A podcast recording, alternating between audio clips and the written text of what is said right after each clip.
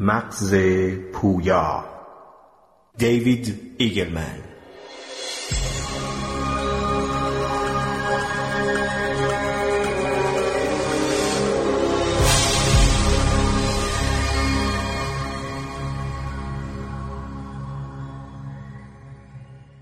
مغز جوان مانند کره زمین در پنج هزار سال پیش است. رویدادهای مختلف می تواند مرزها را در جهات گوناگون جابجا کند ولی امروزه پس از تاریخی چند هزار ساله نقشه کشورها در جهان تثبیت شده است. اکنون که انسانها چندین قرن با شمشیر و تفنگ از سرزمین های خود دفاع کرده اند مرزهای کشورها به سختی تغییر می کنند. به جای مهاجمان قارتگر و فاتحان اسب سوار سازمان ملل و قوانین درگیری های بین المللی قرار گرفته است. اقتصاد کشورها بیش از پیش به جای گنجینه هایی که امکان قارت آنها وجود دارد به اطلاعات و تخصص وابسته شده است. به علاوه سلاحهای هسته‌ای به راه انداختن جنگ را خطرناکتر کرده اند. بنابراین حتی در صورت مشاجرات تجاری و بحث‌های مهاجرتی بعید است مرز بین کشورها تغییر کند. کشورها در جای خود مستقر شده اند در ابتدا امکان جابجایی زیادی در مرز بین سرزمین ها در خشکی های روی زمین وجود داشت ولی با گذشت زمان این امکان کمتر شده است. مغز هم مانند زمین به بلوغ می رسد. نقشه های عصبی پس از چندین سال منازعات مرزی بیش از پیش تثبیت می شود. در نتیجه آسیب مغزی برای سالمندان بسیار خطرناک است در حالی که برای جوانان خطر کمتری دارد. مغز مسنتر به آسانی نمی‌تواند قلمروهای تخصیص یافته را به کار دیگری اختصاص دهد در حالی که مغزی که در ابتدای جنگ های خود است هنوز می‌تواند نقشه ها را تغییر دهد. بچه های انسان با مهارت های ذاتی اندک و شکل پذیری زیادی متولد می شوند در حالی که بزرگسالان مهارت های خاصی را به دست آوردهاند و در عوض انعطاف پذیری آنها کاهش یافته است. بین سازگار پذیری و کارایی بدبستان وجود دارد هرچه مغز در کارهای خاصی بهتر شود کمتر می‌تواند به کارهای دیگر بپردازد اما از دیدگاه شبکه های عصبی شما فرو رفتن به الگو و عادت چه معنایی دارد؟ دو شهر را در نظر بگیرید که به فاصله چند کیلومتر از یکدیگر قرار گرفتهاند. افرادی که به مسافرت تفریحی از یک شهر به شهر دیگر علاقمندند هر مسیر ممکنی را دنبال می کنند. برخی از مسافران از مسیر خوشمنظری در امتداد ستیق کوه ها سفر می کنند. برخی دیگر سایه سخره ها را ترجیح می دهند. گروهی از روی سنگ های لغزنده کنار رودخانه سفر می کنند و گروهی هم مسیر وسط جنگل را برمیگزینند که پرخطرتر ولی سریعتر است. با گذشت زمان و کسب تجربه بیشتر یکی از مسیرها طرفداران بیشتری پیدا می کند. نهایتا آن مسیر به علت راه رفتن زیاد مردم هموارتر می شود و به تدریج تبدیل به مسیر استاندارد می شود. پس از چند سال دولت محلی جاده در آنجا احداث می کند. پس از چند دهه آن جاده تبدیل به بزرگراه می شود. جایی که زمانی یکی از گزینه های متعدد بود به استاندارد بدل می شود. مغز هم به همین صورت با مسیرهای ممکن متعدد از میان شبکه های عصبی شروع می کند. با گذشت زمان شرایط به گونه می شود که خارج شدن از مسیرهای تمرین شده دشوار می شود. مسیرهای استفاده نشده باریکتر می شوند. نورون هایی که در کار خود موفق نمی شوند نهایتا کارشان را تعطیل می کنند و دست به خودکشی می زنند. مغز پس از دهها سال تجربه به طور فیزیکی نمایانگر محیط اطراف خود است. فایده این کار آن است که نهایتا می توانید مسائل را با سرعت برق حل کنید.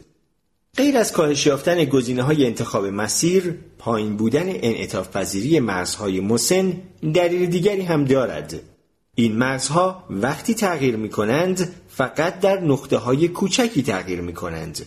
برعکس مغز بچه ها در نواحی وسیعی تغییر می کند.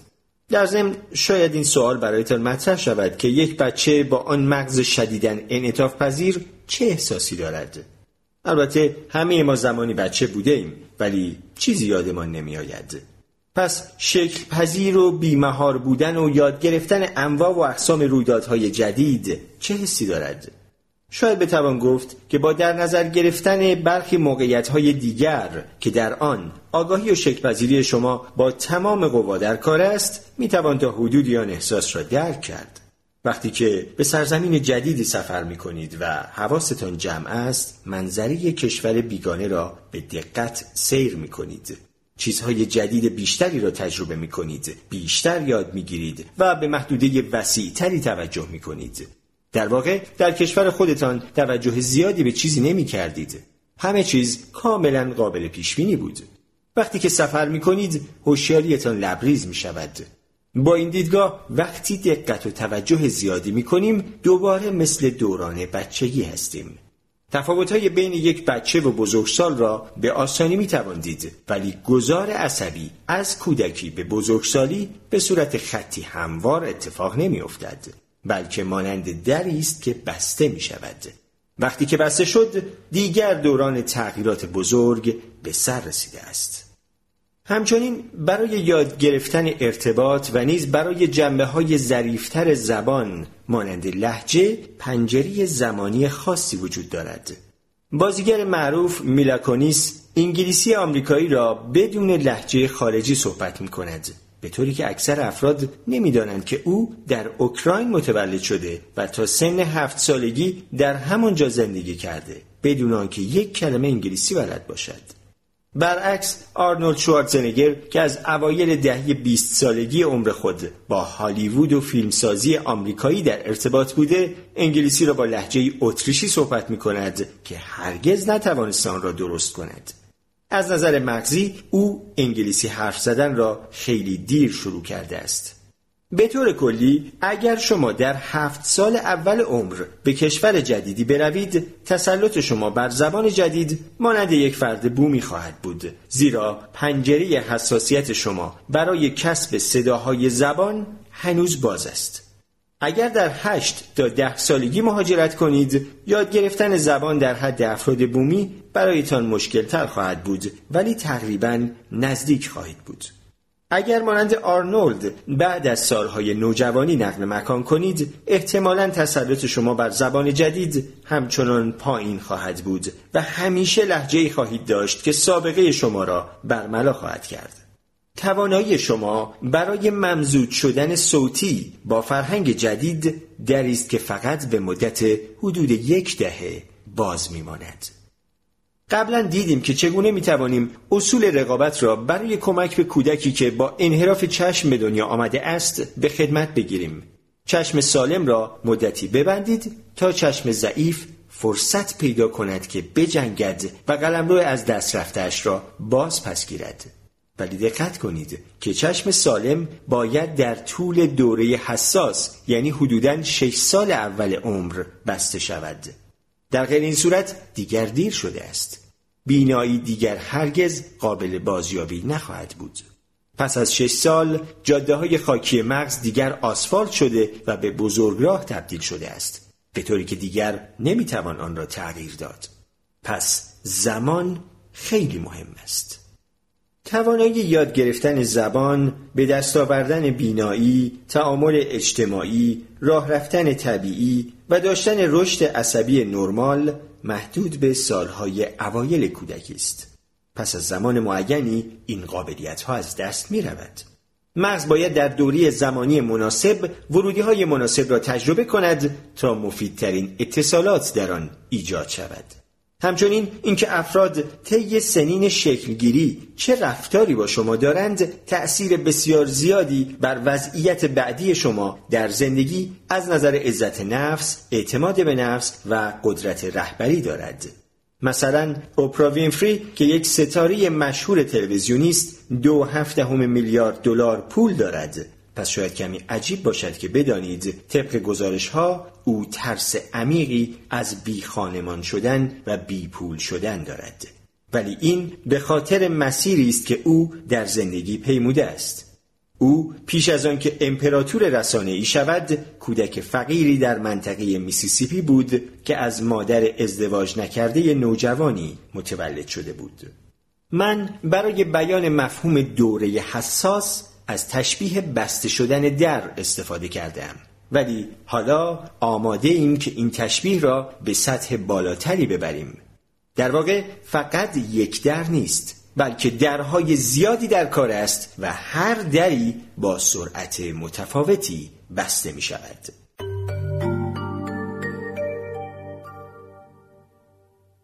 مغز در روزهای اول به قدری تأثیر پذیر است که بعضی وقتها حتی ممکن است به درد سر بیفتد مثلا جوجه قاز سر از تخم در می آورد و با اولین موجود زنده که می بیند علاقه مادری برقرار می کند. این راهبرد در اکثر موارد مناسب است چون معمولا اولین چیزی که می بیند مادرش است ولی بعضی وقتها هم شرایط به گونه است که گول می خورد. در دهه 1930 کنراد لورنز جانورشناس برای اینکه قازها را به خودش علاقمند کند مجبور نبود زحمت زیادی بکشد بلکه کافی بود در دوره شکلپذیری خاصی پس از آنکه سر از تخم درآوردند در کنار آنها ظاهر شود آنها به او علاقمند می شدند و دنبال او راه می افتادند. علاقمند شدن قاز به مادر دری است که خیلی زود بسته می شود ولی در عین حال قازها در مراحل بعدی زندگی نیز می توانند چیزهای دیگری یاد بگیرند. مثلا محل قرار گرفتن رودخانه محلی که می توانند غذا پیدا کنند و هویت قازهای دیگری که در بزرگسالی با آنها مواجه می شوند دوره حساس برای هر کدام از وظایف مختلف مغز متفاوت است. شکپذیری تمام نواحی مغز از حیث که در ابتدا چقدر انعطاف پذیر هستند و این قابلیت سازگاری را تا چه مدت حفظ می کنند متغیر است و احتمالا متفاوت بودن دوره حساسیت بستگی به راهبردهای مختلف یادگیری در نواحی مختلف دارد. برخی نواحی به گونه ای هستند که در تمام عمر امکان یادگیری دارند.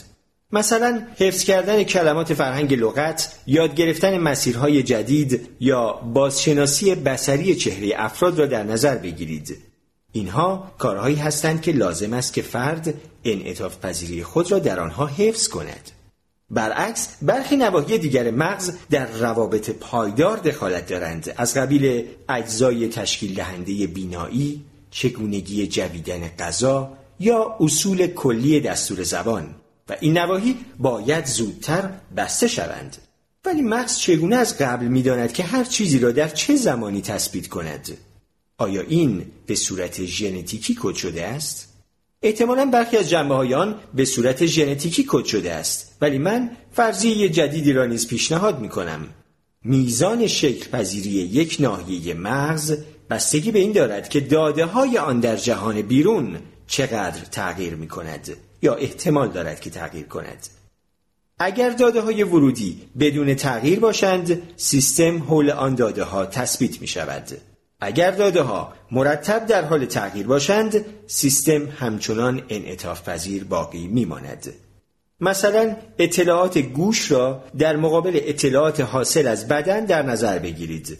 مناطقی که صداهای اساسی محیط را کد می کنند از قبیل قشر اولیه شنوایی نسبت به تغییرات مقاوم می شوند. این نواحی خیلی زود سفت می شوند.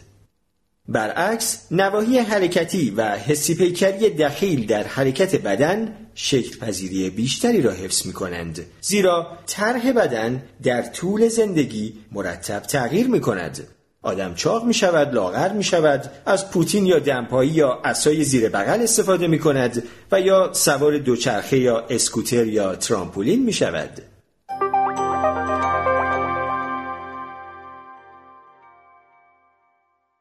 بزرگسالان همیشه به بچه ها قبطه می خورند.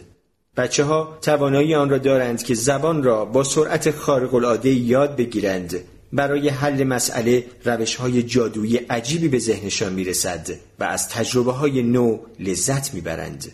نگاه کردن از پنجره هواپیما یا نوازش کردن یک خرگوش برای اولین بار مرزهای پیر درهای بسته بیشتری دارند بدین خاطر است که در میان کهنه سربازان جنگ جهانی دوم آنهایی که مسنتر بودند بهبود کمتری بعد از ضربه مغزی داشتند و به همین خاطر است که آرنولد شوارزنگر همچنان لحجه غلیزش را دارد به همین ترتیب یک شهر هم هرچه قدیمی تر باشد زیرساخت آن نسبت به تغییر مقاومت بیشتری نشان می دهد. مثلا شهر روم نمی تواند خیابانهای پیچ در پیچ خود را اصلاح کند تا شبیه شبکه شهری منحتن شود تاریخ طولانی این شهر خیابانهای پرپیچ و خم آن را در محل خود تثبیت کرده است در شهرها هم مانند انسانهای در حال تکوین با گذشت زمان رد پاهای بیشتری در امتداد راه های اولیه به جا میماند.